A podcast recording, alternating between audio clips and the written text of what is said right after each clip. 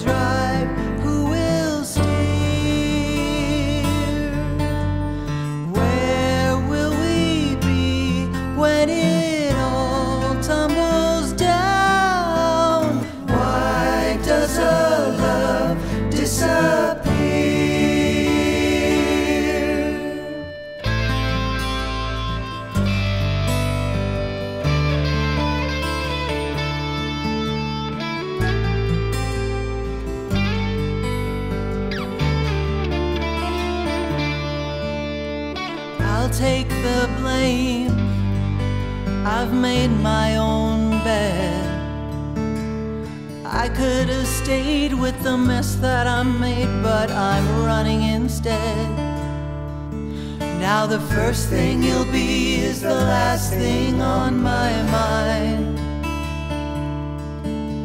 The first thing you'll be is the last thing on my mind.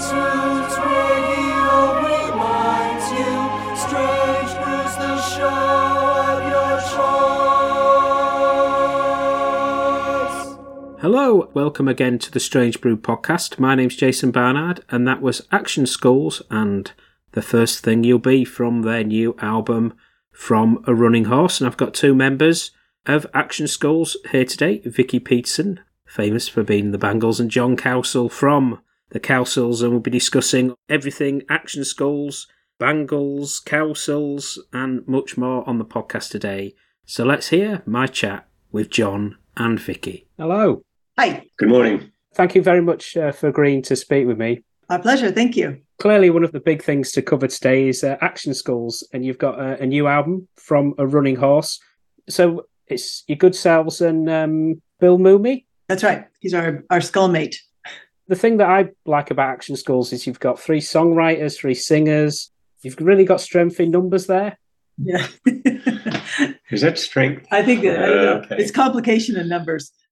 Everything's a meeting. but ultimately, yeah, it's a strength for, for sure. We Yeah. we that's what uh, started the band. Really, was just us singing together around a piano at a party, Right. completely unplanned.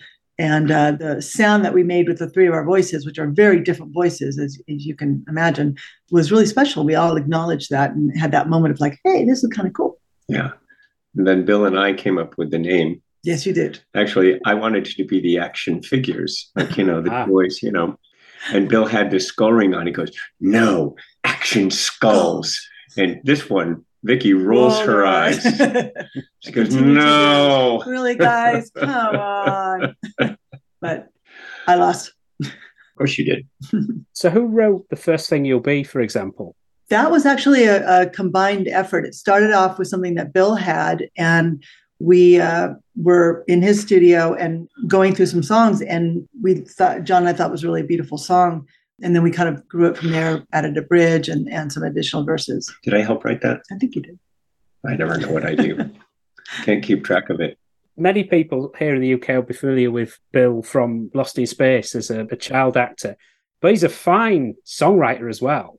Oh, he's incredible. He's an endless supply of songs. He writes he writes and records an album in a week. Wow. If anything, Vicki and I slow him down by far. You'll be wake up in the morning and he'll have a video of a song that he just wrote in his bathrobe. He said, "Listen to this one. I do something or wish it to the cornfield, whatever you want to do with it." But Bill is a prolific songwriter and just has an endless yearning and a fire under his butt to keep Yeah, writing, and it's an amazing thing. Some really some of us write in blocks of time, then nothing forever, and then you know, oh, I got an idea, you know, or a song will take months, you know. But Bill's like boom, boom, boom, boom, boom. Find the Good? Was that a combined effort as well?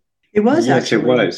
It was. uh y- y- you know, I, I'm not a lyricist at all, and and I'm I'm kind of new at writing, although I have one zillion ideas over my whole life of melodies and chords, but I never have words. And I've been begging for somebody to give me some words. So finally, I said to Bill, I said, I have this melody. I said, can you just please send me some lyrics that you're not using, so I can put a see if I can put a song around it. And that's how Find the Good came up, and then and then Vicki uh, added into the the bridge and things there, and, uh, and it just became a group effort. But yeah, that's uh, Bill wrote the lyrics. I did the most of the music, and Vicki came in with the bridge, and that was definitely a, edited. a, like I a do. power trio of, Yeah. of writing. Fifteen birds in a sycamore tree. Perched up high, looking down at me. Bowing my head, bending my knee, asking for a reason why.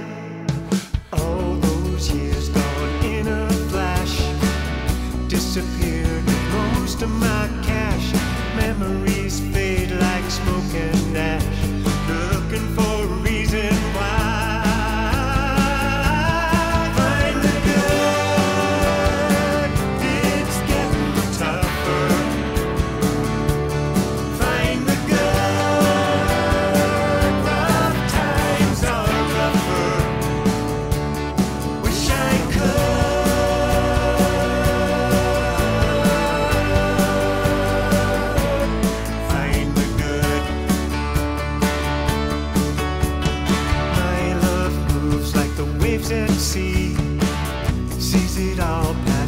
patient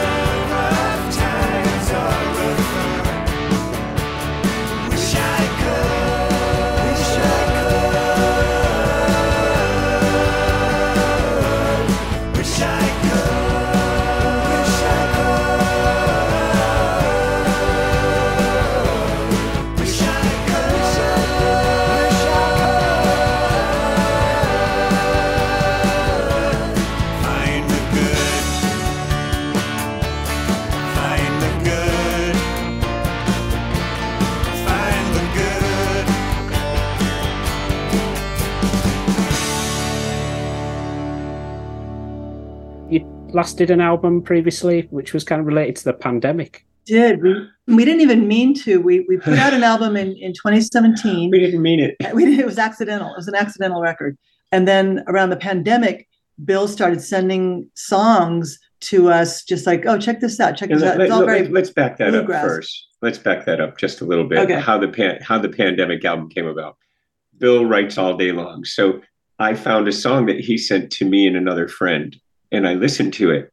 Bill Mumy has a habit of when you send him a piece of a song, he dumps it into his computer or his his uh, recording system and finishes it and then sends it back to you unbeknownst to you. It's like wait that was just a demo. It's like you know you, you've made a whole song out of this. So he sent this song out. It's just him with the guitar singing. And i said vicki i said check this song out. It's great. It's called uh, social distancing blues was the first one on that album and so I said, let's pay him back. And so we went into our studio downstairs and we overproduced vocals on this. We did a, dumped the it blue, full of vocals. we jumped it full of vocals and I sent it back to him. Then then he goes, take over, great, Vicki. I've got 11 more. And um, Wow. he started like every day we'd w- wake up and go, oh no, there's another one. And but then we would, you know, we were it was a pandemic. We were in lockdown. John was off the road for the first time in at that point Yeah. 18 years. Yeah. So we just went into our studio every day and sang all over everything he brought us, played some instruments. But so th- by the end of, you know, uh, two weeks or so, we had another record. And so we called it our our second second record because we'd already started what became from a running horse. Yeah. That was 80% finished. And that was going to be our second record. So a different world became our first record. It was really our second second record. And uh, Different Different World is really Bill's album. I mean, he wrote everything on that and sang lead on everything except for a few things. The um, lullaby. the yeah, lullaby one yeah. that was just beautiful. Yeah, um, we wrote that with Dreamcatcher, what's it called? Yeah, Dreamcatcher. Dreamcatcher. And Vicki came up with that melody. It was just basically Bill playing a Blackbird Yeah, like- guitar thing. It was just Yeah. beautiful. And and then we put a melody around that and it, it came up really pretty. And I love that song. But basically Bill wrote all those songs and we just we just layered all the backgrounds. Vicki and I did all the backgrounds. Then we tell Bill, put a low one on here, put a thing on Yeah. here. So but he wanted to call it the Action Skulls, and so we did. Uh-huh. It ended up being our second album.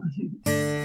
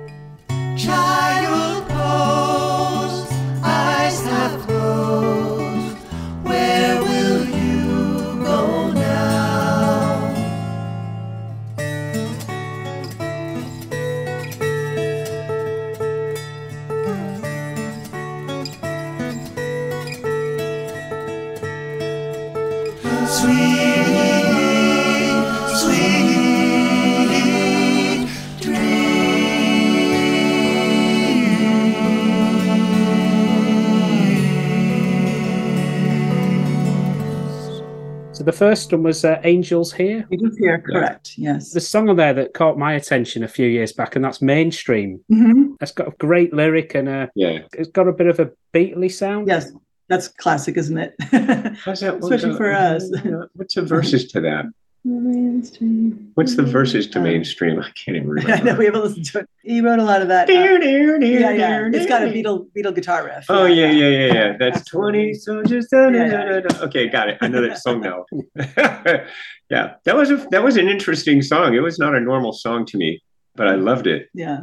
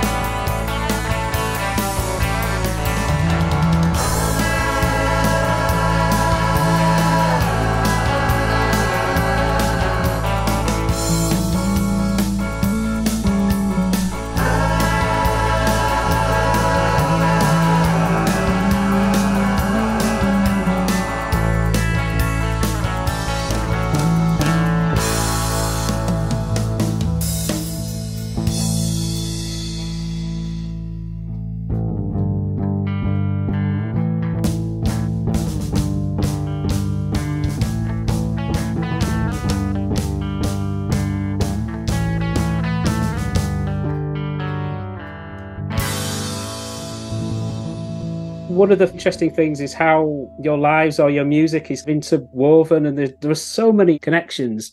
Am I right, Vicki, that you saw the Cowsills on Ed Sullivan, and that was one of the sparks, or was it that you heard the Cowsills' music? Well, yeah. I mean, I'd already I already had you know as a whatever six seven year old this uh, crazy fantasy of being a musician, and that started with the Beatles, actually, of course. Yeah. But the thing that happened when I saw the Cowsills on the Ed Sullivan Show was suddenly I saw people relatively near my age, especially Susan and John and Barry, who were kind of around my age, doing it and doing it on this huge platform on this major scale They had hit records. They were all over the television, and I think it just clicked something in my head, like you know, hey, I can, I, I can do this. You, know, you sound like this. Gregg Bissonette because he says the same oh, thing. well, he's right. He's right.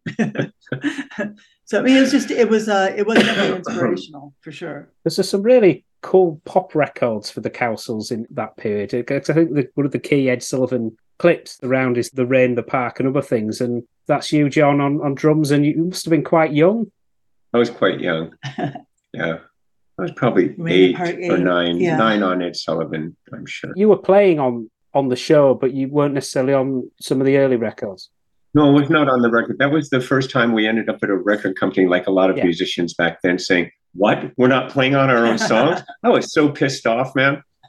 I was pissed off at Buddy Saltzman, who became my very good friend, who played on that session. He, he was the drummer. He played on the four all the Four Seasons things, and uh, we did an interview on him years later. But when I when I refound him, he was just so lovely. And uh, but I sat, I used to sit behind him on that session particularly, and I'd just be fuming, and he'd be because I had to watch him to see what I was going to play. You know, I'm just you know cocky little eight year old, you know, during recording saying, I, I can play that. this, you know, not near as wonderful as he played. I'm sure of it. And I mean, I don't know how I played back then. I, the first thing that we played on actually was before that. We were um, on the JoDa record with uh, Johnny Nash's label. That was our first record label. And we were just an R&B band, Bill, Bob, Barry, and myself. There was no mother or sister or other brothers in there that was really a great time. I loved doing that because I knew who Johnny Nash was. Yeah, we had a cartoon uh, series in America called Hercules, and he sang the theme song of that. And every day before school, I'd see the credits because it was one page, and he at the bottom. Hercules, sung by Johnny Nash. So I had that embedded in my head when I finally met the guy. I said, I know who this guy is, you know. He sings like cartoon. And we played on all our uh, stuff then. And I, I have all the tapes and all the recordings of the Jimmy Reeves stuff we did and it was pretty pretty cool, man. It was cool stuff. And then we went to Mercury where we had the first uh, enlightenment that other people play on your songs, and it was just a horrible experience at Mercury Records where we actually met Artie Kornfeld. I mean, Shelby Singleton, God bless him, was a novelty songmaker. He did Harper Valley PTA. I don't know if that was big in the UK, but it was out of Nashville, and this guy was a Nashville guy.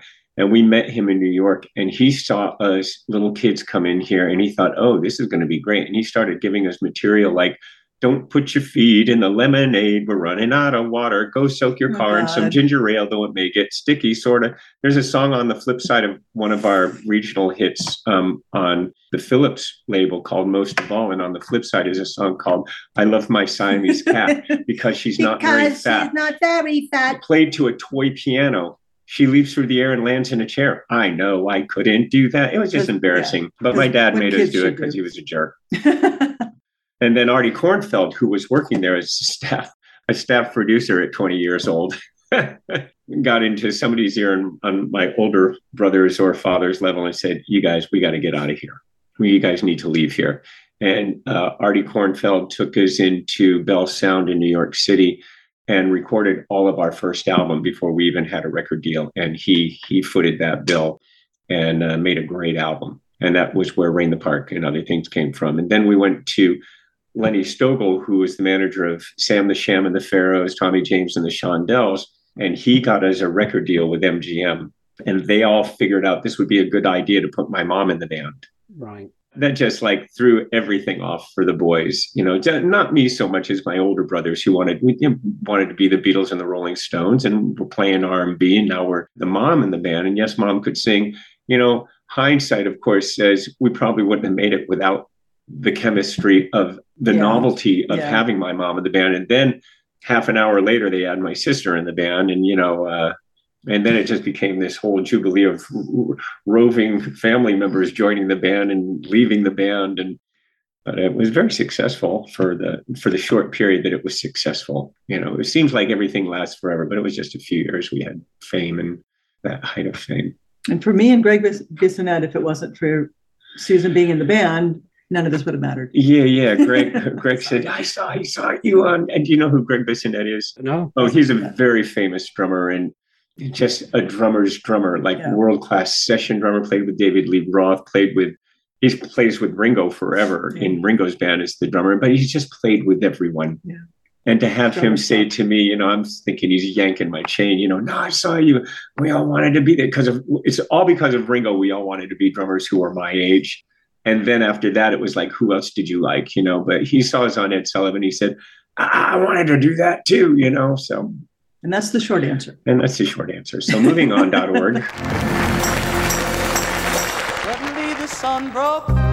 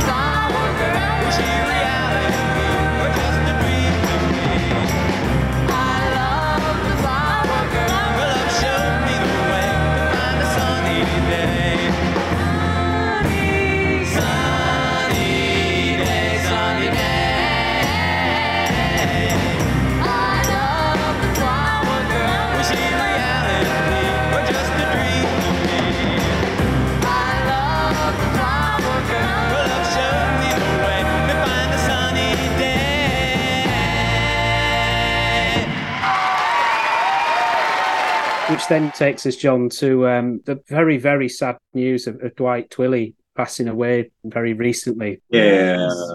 Very sad news. You played with him. I did. When did you start playing with Dwight?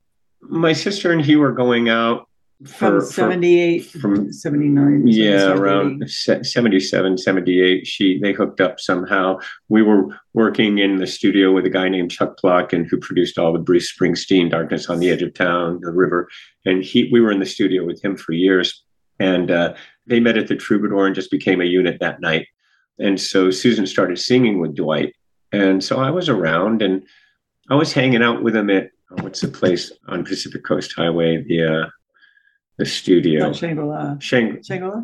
it's in Malibu, yeah, up on the big cliff. Shangri-La. okay, Shangri La, yeah. Anyway, he was there recording a song called 10,000 American Scuba Divers. And I happened to be in the room, and there was a drum set and uh, a guy named uh, Roger Linn, who created the Linn drum machine. He was also an Right, incredible yeah. guitarist out of uh, Tulsa, Oklahoma, actually, where they're all from. And we're there and recorded that song. And just, I slowly ended up being his drummer. And I don't know how it happened, but I was. And then he was going to go on tour, and I did a tour with him. And after that, that was pretty much it. Did a few demos with him after that, but uh, I moved on. I played with Jan and Dean for years. That was a blast. That was a lot of fun thing uh, with Jan and Dean. And the way that came about, I was bankrupt. I had no money. I'm I'm I'm living at the Tropicana Motel in Hollywood, you know, because I have maid service and just scraping by, which was like a rundown rock and roll hotel, Yeah, basically, is what it was infamous. And uh, I don't know how that happened, but I got a, a oh, I kept going up to Santa Barbara, and I, I met a guy named Jeff Foskett who played with Beach Boys and Brian Wilson forever, and uh, another fella named Randell Kirsch, and uh, I was up there and started playing some local gigs with them. Well, Jeff lived at Mike Love's foundation in Santa Barbara, and so I was just hanging out with him, and somehow they called me up. I was staying at this hotel and they said, Hey, do you want to go do a couple of gigs for spring break with Dean Torrence and Mike Love? That was a side thing that they did. And I said, uh, Yeah, let me check my busy schedule. Not.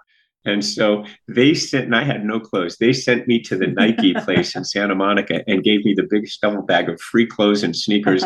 I mean, I looked like a preppy walking out of there in, you know, 1970 or 80, 80, 1980. 80. Yeah. And, uh, and I went out and played with Mike Love and Dean Torrence. Well, after that short run was over, where I made like $500, it was awesome. Dean says, So, uh, what are you doing? Uh, do you want to do any tour? And I looked at him, I said, Hell yeah, I want to tour, you know.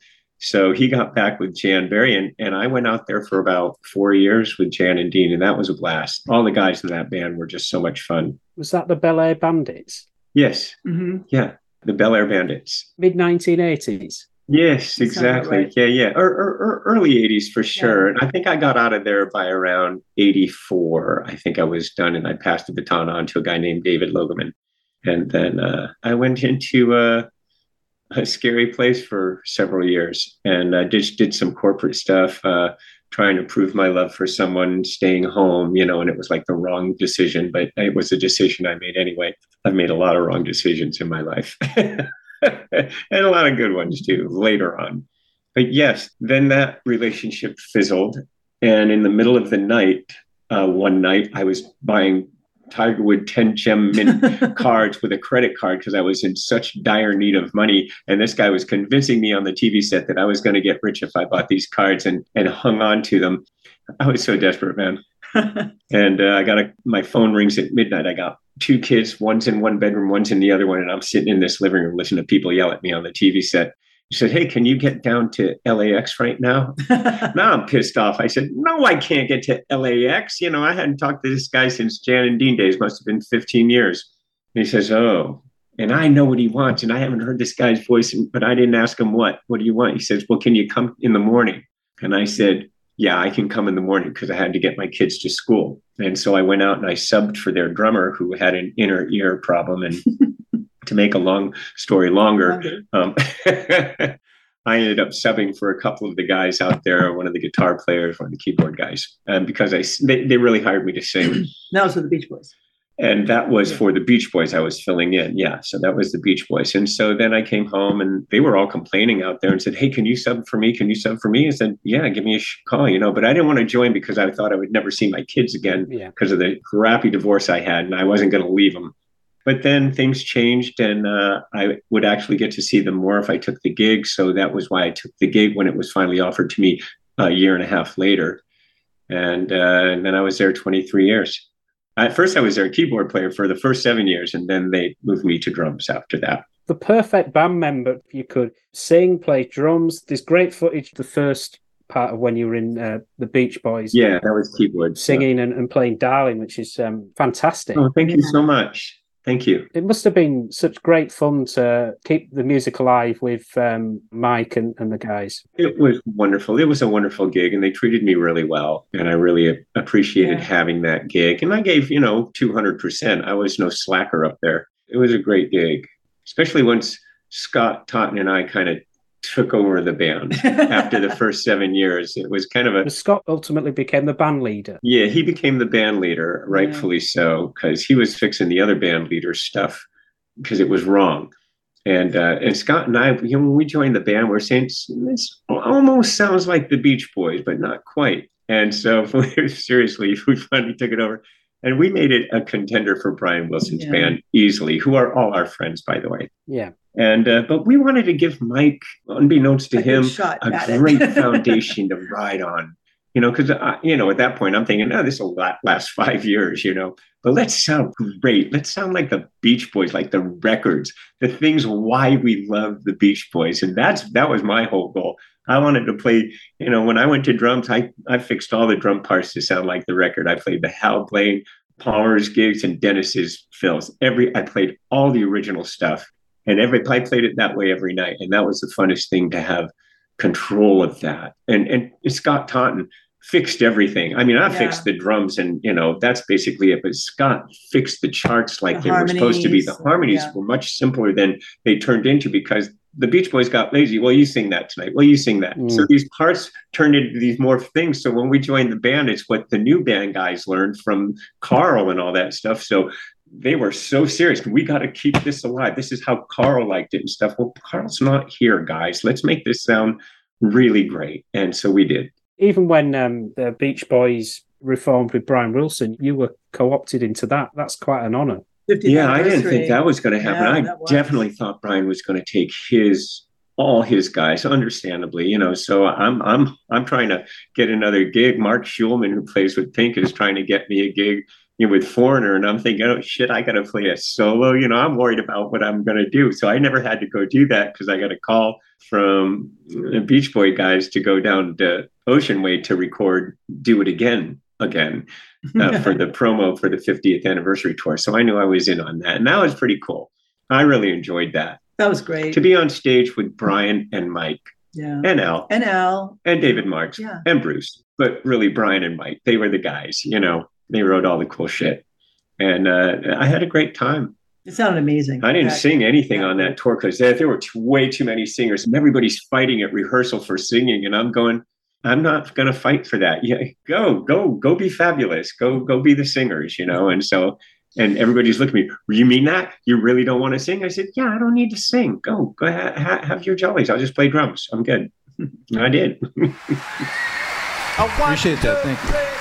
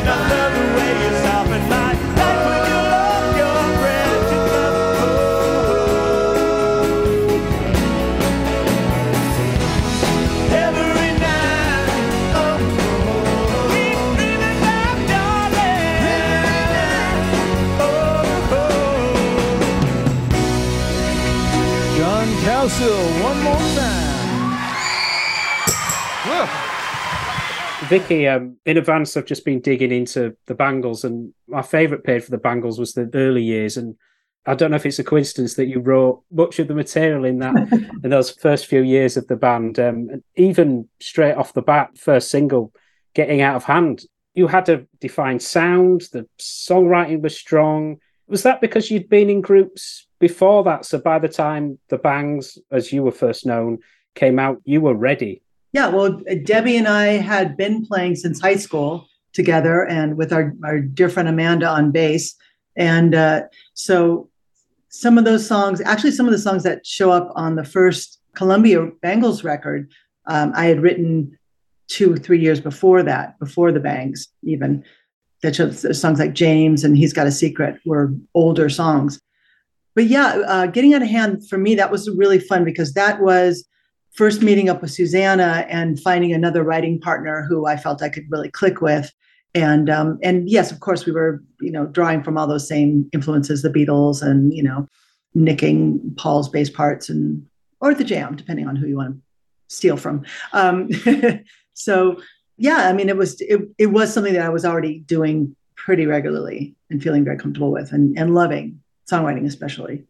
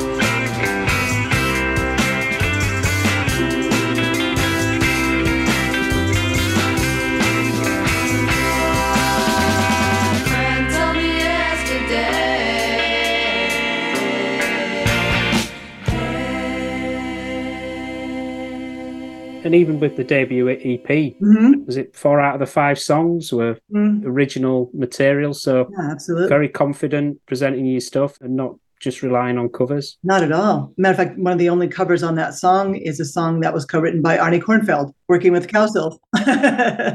so it was just another one of those weird collections. And it wasn't something I sought out. I found it on a, a friend gave it to me on a mixtape, and I said, "This is a cool song. We could do this." It was originally recorded by a group uh, in New Zealand, I think, called the La De Da's. So, but yeah, but it was an Artie Kornfeld song. Which What was it? How was the art there? Oh yeah, yeah, yeah, yeah, yeah. yeah. So, but yeah, we we had our own sound. We were songwriting and the band having its point of view and its collective voice being front and center for me was really important. It was crucial to what I wanted to do with the band. It was very important to me to have the band have our songwriting be be forward. Some of those early tracks, like uh, Dover Beach, there was literally Literally, it was literally literal. Actually, yes, you are correct.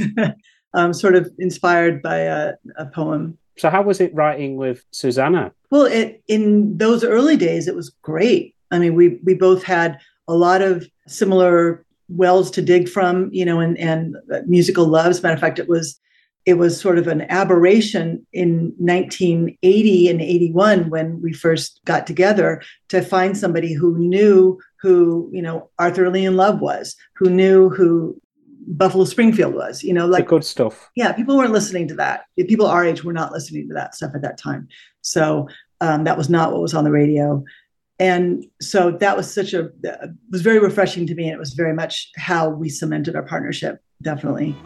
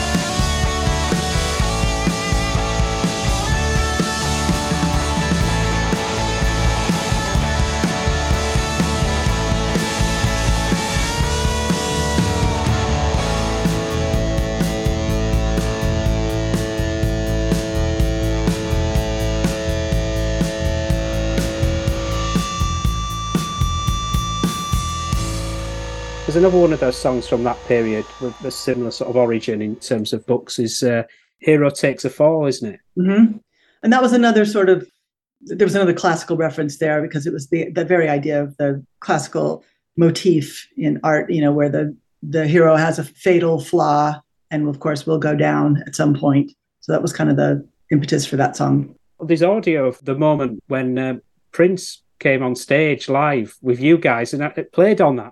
Yeah. he he liked our early stuff. God bless him. he actually uh we got together with him at one point after a show and he was in town, he was in LA renting a house and had time in a studio because he seemed like he always had access to a studio. And uh we got together with him and he wanted to play Bangles songs. You know, he wanted to play Hero Takes a Fall. He wanted to play Getting Out of Hand. He wanted to play, you know, he wanted he didn't want to go Romantic Monday with us. He wanted to, you know, I was dumbfounded. I was like, "What are you talking about? This is a very still five in the morning. It was. It was still dawn, and then he mysteriously disappeared, like he does.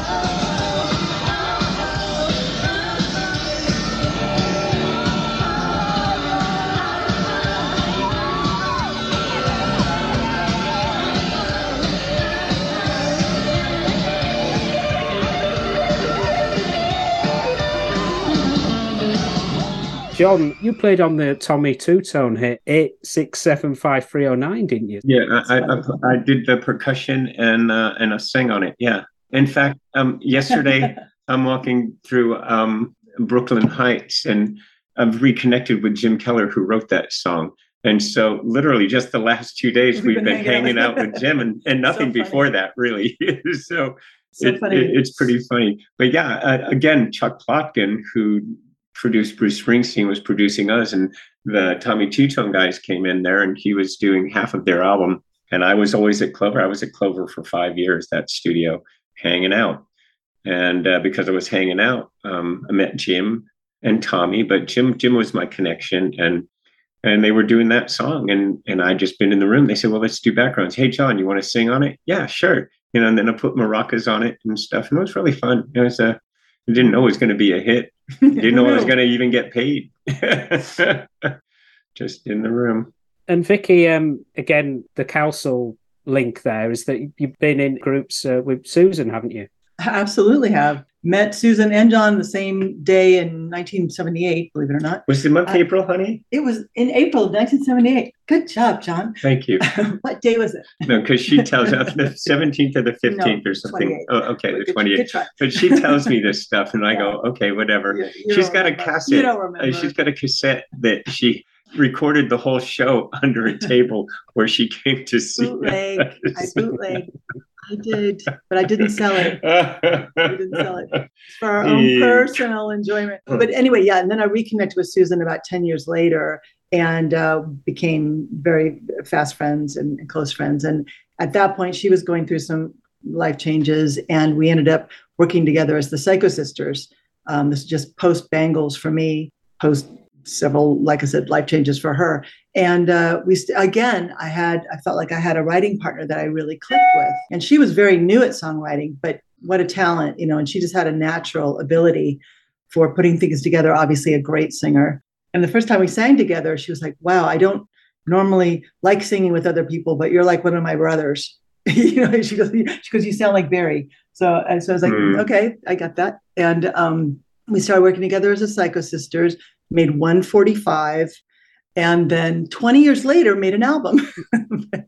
And then in, in between time we were sort of absorbed into the continental drifters band which migrated to new orleans and was sort of a congregation of songwriters and, and friends. And it was just it, and still exists to this day. As a matter of fact we have a, a brand new live from jazz fest album out this week we have uh, there's a book coming out about the continental drifters including a, a tribute record with some of our dear friends and family contributing to. Oh, yes. Yes, we do. Yes. Q, QU. QU. Yeah, yeah. I was called to to do a song for their tribute album, and so I picked a song that Vicki wrote called Watermark and recorded that. so that'll be coming out at some point in 2024. Yeah. Some of the material that you did with Continental Drifters and co-wrote with uh, Susan uh, appeared on with the Mhm. Bangles. The Rain song was one of them, wasn't it? Rain song, absolutely, yeah. That And song gets um, around. and then yeah, and then also And Hootie and the Blowfish. and Hootie and the Blowfish recorded it as well. Yeah, it was just sort of one of those songs. Everyone's like, "It's a hit. Someone's got to have a hit with it. Keep recording it. Um, somebody will hit." Um, It's gonna be big. Yeah, and that one, and then also uh, the Bangles also recorded "Mixed Messages," which was a song that was first recorded with the Continental Drifters too. So lots of inter interweaving I like going on. song.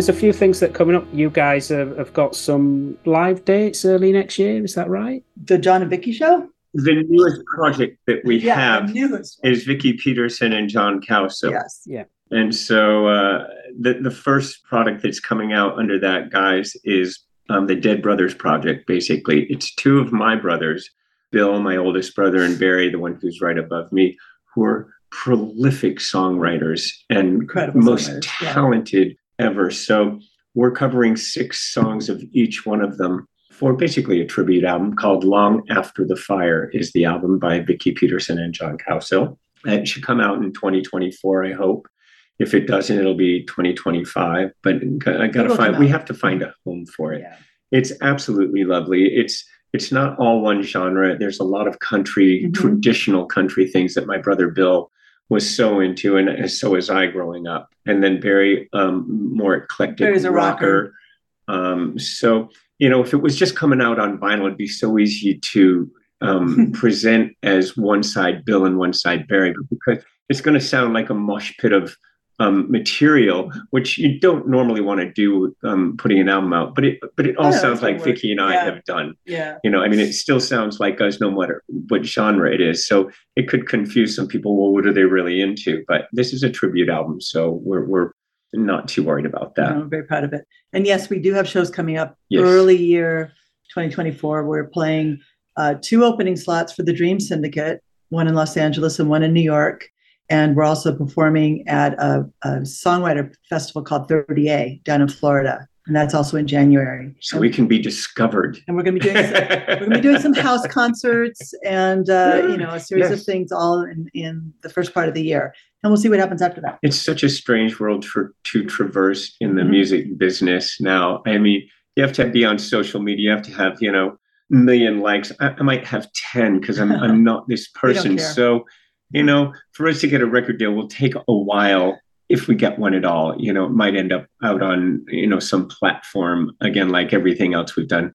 But it sounds so great. It just deserves so much more attention than that. But I'm sure other people who record feel the same way mm. but you know we're starting a social media kind of thing at our age you know it's like starting a savings account late in life so we'll just see how that goes but in the meantime we will play live Yeah. and we will have merch and we'll just do what everybody else is doing because we love to sing and we It's love fun. to play and if that's the only way it's going to get out there then that's how it will get out there On from a running horse, you've, you've also done your your own version of uh, Tom Petty's uh, California. yeah came out Yeah, nice. Yeah, out you know nice. it was so fun to do that yeah it's Yeah. just it just it's music man and we, we released the, the video on his birthday this past Yeah. last month and and just as a tribute he is yeah he was a lovely man i was very lucky to get to work with him Oh yeah, she got to sing backgrounds with them. I got to go to the We rehearsal, which was great. them, You yeah. know, we did the music care sh- show That was with so him fun, that was just Ugh, he that was the he could- tour. Yeah, he was so sweet. He was he was a he was a Bangles fan, thank God, and uh, and Mike Campbell also, which was just, I mean, what a what an honor, it just feels cool. Yeah, because playing with it and and you know I'm we're at rehearsal. I'm playing acoustic guitar with this band, and I just felt like I am playing with like all due respect to the Beach Boys, but this is like America's band, the Tom Petty and the Heartbreakers, the way they sound and the way they played. Um, to So me, it's like that was just essential You should have been at the rehearsal. It was awesome. music. And I got to meet Steve, and he had me sit at his kit. So I have pictures of me at, the, at Steve You Ferrone's almost kit. died of happiness. Oh my God. it's like he insists I felt like a kid in a candy store, man. You know, I was a fanboy at that point. So, and he plays on everything. He's such a great drummer. And of course, Tom shooting the shit. Sweet. But I Yeah. met Tom through Dwight Twilley Wow. because they used to be. Yeah, so all I, I've recorded with Tom mates. in some studio one night in Hollywood, of course, you know, and before he was Tom Petty. And uh, that was a blast too. He was just, just a sweet, laid back guy like he is, you know. a sweetheart. John and Vicki, it's been a pleasure to speak with you and, and traverse your intertwined musical journeys. It's been brilliant. Crazy. Crazy. Well, thank you so much well, for having thank us. you We so appreciate much. it. Yeah. All right, take care. Thank you. All right. so Yes. nice to meet you. All right. Have a good night. Bye bye. Bye.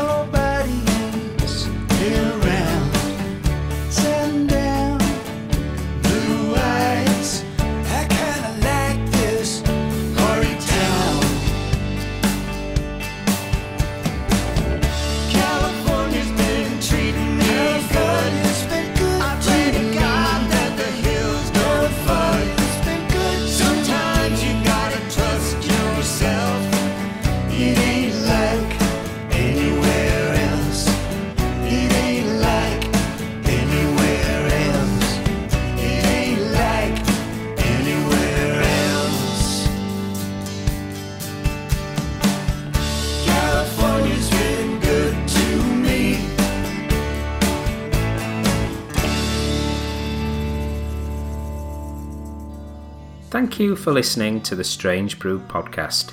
If you do like the show, please consider a small donation to help keep the show archive online. It's 10 years since I started the podcast, and hosting fees are increasing over time. All your support keeps the show running and helps me get amazing guests. To support me, just go to thestrangebrew.co.uk where you'll see a donate button on the homepage. Thank you very much. Plus, any reviews on your podcast services help to spread the word too. Thank you.